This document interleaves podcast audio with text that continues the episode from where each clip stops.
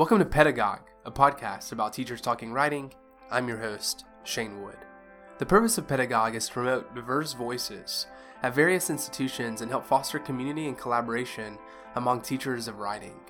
Pedagogue is committed to facilitating conversations that move across institutions and positions and is designed to help celebrate the labor teachers do inside and outside the classroom.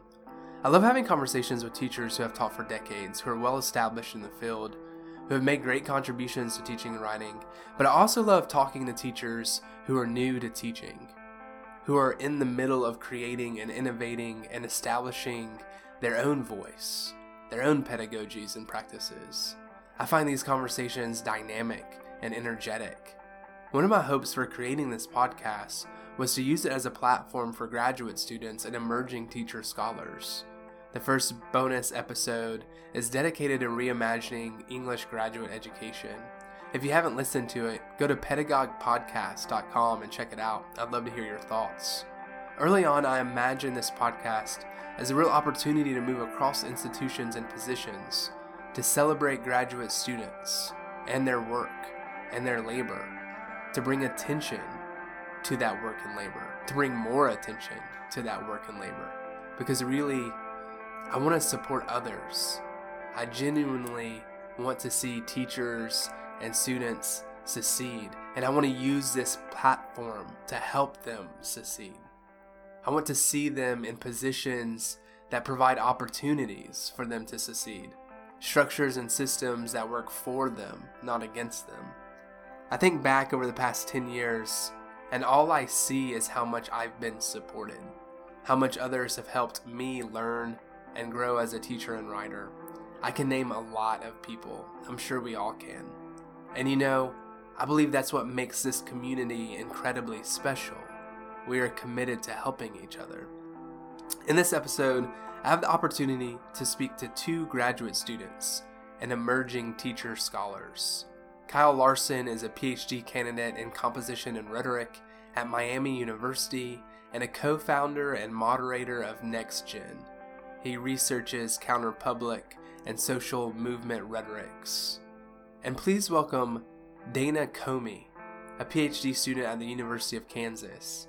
Her research interests include rhetorical genre studies, digital rhetoric, and technical communication, with a particular focus on community centered design as social advocacy. Thank you, Kyle and Dana, for joining us. I want to start by giving you both space to talk about what you're doing, what you're discovering, researching, writing, teaching, anything that excites you about the labor you're producing.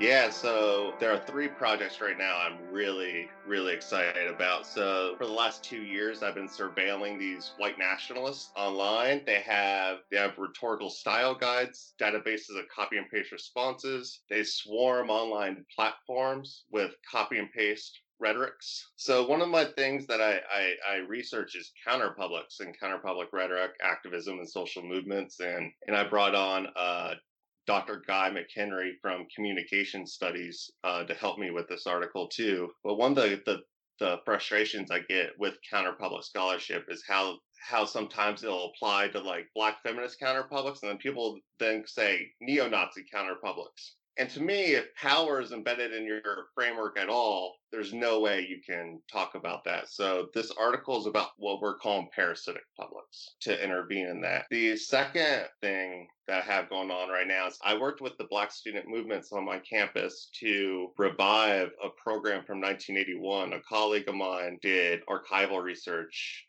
um, the composition office and found that in 1981, the Black Student Action Association at Miami University embedded anti racist panels in the first year writing classes to disrupt anti Black myths. So I was working with the Black student movements on my campus, and I handed one of the organizers the archival documents. She read through them. She was like, let's revive these. We revived them for last fall as Racial Consciousness 101, and we had embedded them into 85 courses had eight panelists doing really awesome and radical stuff. The university tried to shut it down. They were unsuccessful in their arguments. And so we're redoing those right now. And I'm really excited about that. And the third thing that the next gen code of conduct, although we hate that terminology and we're going to replace it. You know, we've been slowly building our cultural community and, you know, people have commented pretty regularly on the atmosphere and the, the rhetoric and the uplift that happens on next gen. And so how do we embed that into the structure of next gens so that become a model for the field Dana, what about you? What excites you about the work that you're doing right now? I know you're in a little bit different stage. You just finished coursework. So I'm curious as to what you're investigating and discovering, and potentially even how that is impacting your teaching. I'm reading for my doctoral exams right now, and my key areas of focus are rhetorical genre studies and then tech com with a particular interest in community centered design, design as advocacy. So, those are the areas that I'm reading in right now. I sort of decided that that's what I was doing based off of where I went basically in the projects and coursework. So, I definitely came into graduate school with a plan of what I was going to do, scrapped that, and then found out during coursework what I gravitated towards and what really interested me. And so, yeah, I I really love um, some of the intersections between RGS and and TechCom. They're they're broad connections right now. Um, I think you know, I'm excited to have my dissertation proposal good to go because I'll have much more of a succinct way of talking about this. But some of the connections I see that interest me are with some of the public genres and community work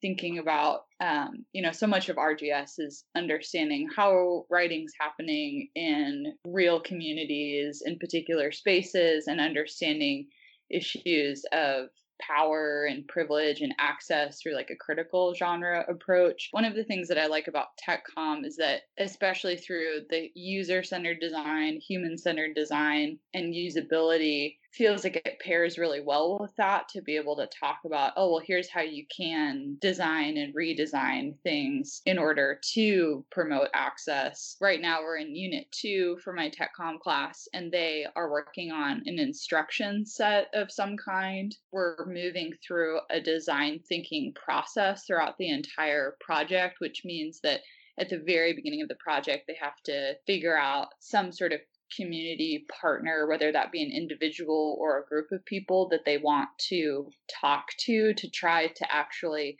identify a project through conversation with people from the beginning, not just choosing a group and saying, okay, well, I think that they would want an instruction set for this, right? So that sort of empathizing stage.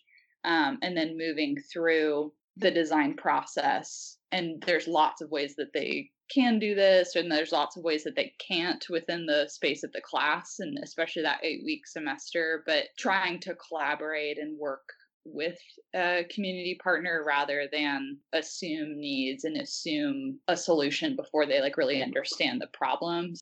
That's one way that we sort of do that in the tech com class and a lot of that then involves talk about genre because uh and medium right? Like the sort of well what are you hoping to help them accomplish or do or understand or gain access to okay so what kind of text responds to that those needs?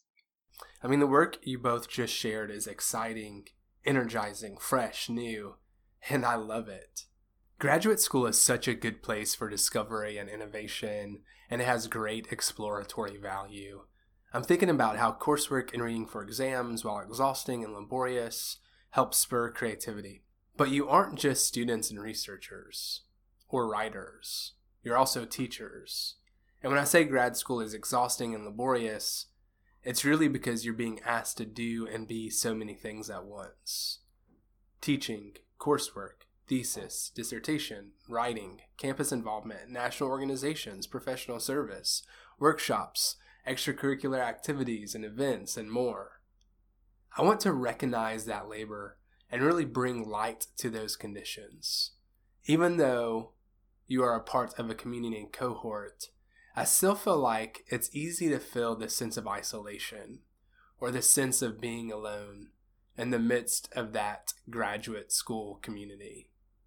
I guess I want to frame this next question with first an understanding that your grad school experience and labor is unique, and we can't oversimplify that labor And we can't just say what works for you will work for someone else. So, with that being said, I'm really curious as to what has surprised you the most about grad school labor.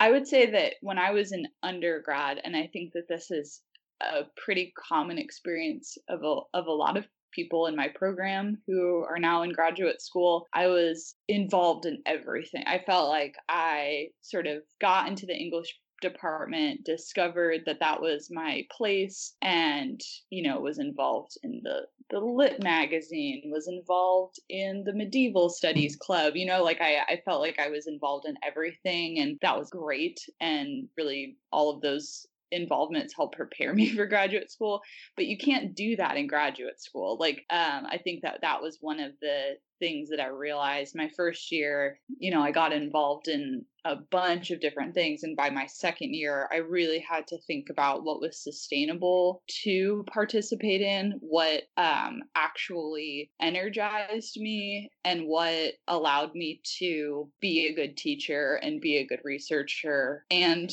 be involved in meaningful service. And so I think one thing that surprised me was that I ended up needing to sort of draw back or say no to things so that I could invest in in a smaller number of things which again to me coming from undergraduate was was very counterintuitive. I felt like there was you know going into graduate school sort of a sort of like oh yeah I'm going to do rhet comp and here's kind of what I think that is and then actually taking courses and going oh okay there's actually you know a lot of routes and now even being sort of in that space between rhet comp and and TechCom, right? Sort of negotiating that is that similar kind of feeling like yeah like where's where's my home base but where am i also going to like pursue projects that are like really genuinely interesting to me and that might lead me in directions that i i didn't expect so you know kyle i'm wondering if we can continue on this conversation of labor conditions, but turn it just a little bit as you're reflecting on your own labor conditions and your own graduate school experience.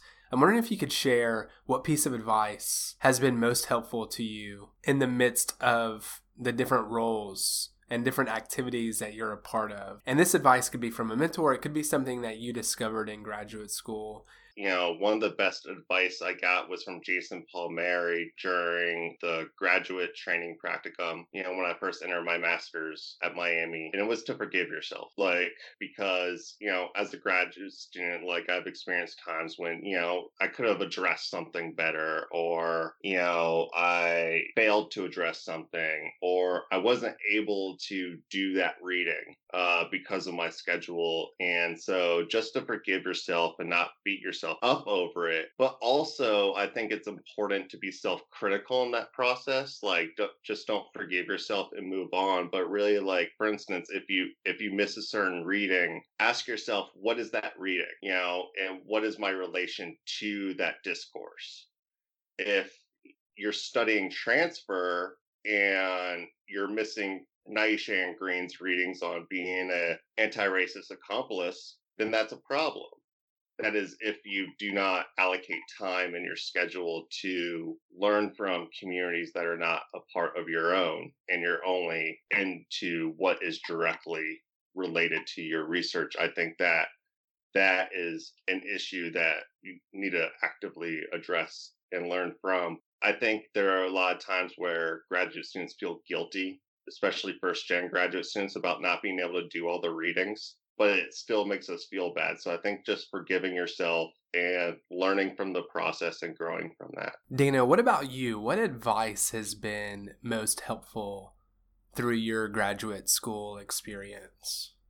Yeah, I think as a graduate student, so I had um, my undergraduate mentor um, at Whitworth, which is my previous institution. Um, my mentor, John Pell, said this. Uh, so basically, my first time at Cs, I went as an undergrad for the undergrad poster presentation with my best friend, Audrey, and we were so nervous and so freaked out. And John, our mentor, said the stakes have never been so low.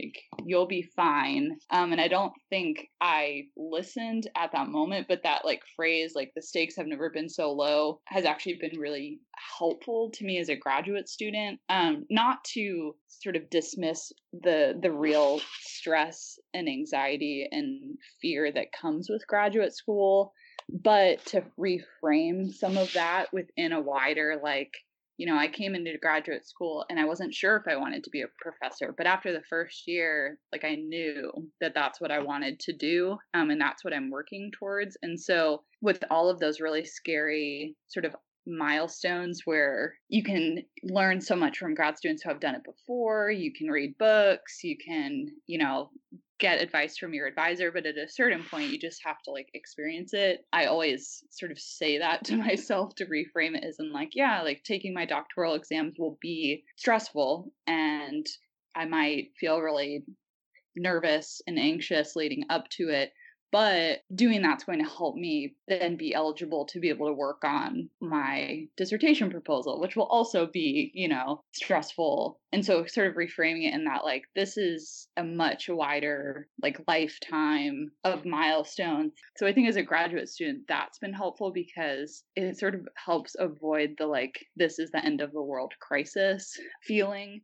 You know one thing i've been thinking about here recently a lot is reimagining English graduate education and what gets done in graduate courses and whether or not that work that some faculty are asking students to do is setting them up for both academic and non academic success. So I've really been contemplating what graduate programs should be doing in graduate courses and whether or not potentially the traditional here's a graduate course on blank topic. Here are readings. Write a seminar paper is the best fit for maybe our own values in composition studies and writing studies and whether or not those values help out graduate students. So i'm curious as to whether either of you have any ideas of how to potentially reimagine the graduate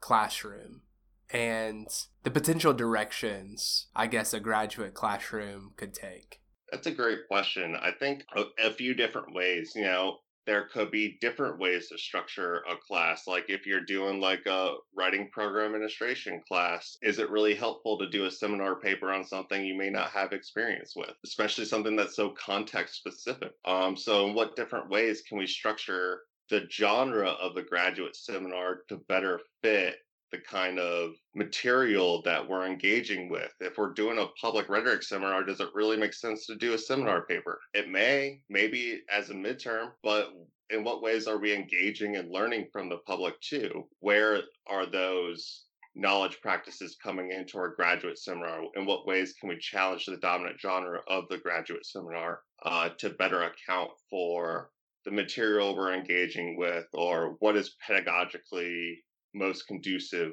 At the end of the day, I think the innovative structure would challenge us in, in interesting and new ways and help us explore ourselves and our material in different ways. And so, what ways can we play with that structure?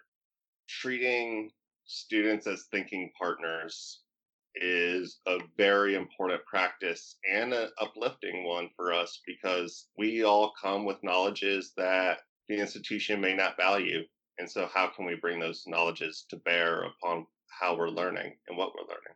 I think one thing to be mindful of is that all of us, teachers and graduate students, researchers and writers, are a part of our local communities, that we are community members, and that innovation happens outside of academia and the classroom.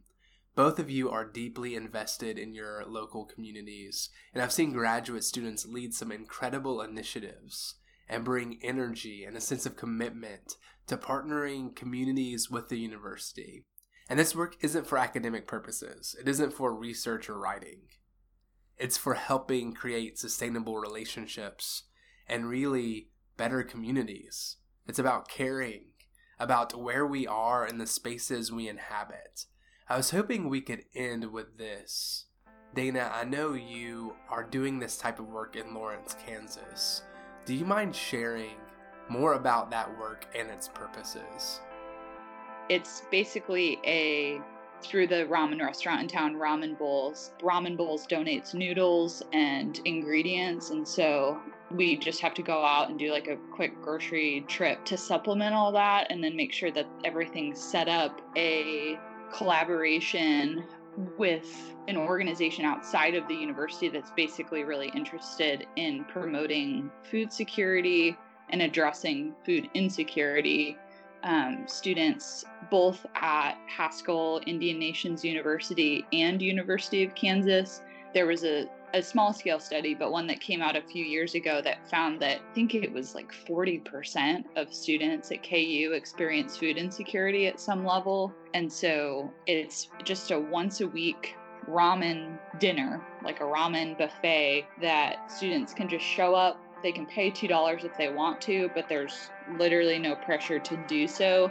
And just basically go through like do it yourself ramen buffet. Um, and there's cupcakes and it's just a totally like fun event just like you would have on campus we have a usually about 60 to 75 students that come each week consistently both undergrad and grad and so what i do um, i'm the volunteer coordinator. So I basically make sure that undergrads who need to get service hours or just want to volunteer, that is kind of all organized because we normally need like three ish people in addition to myself to make it run smoothly.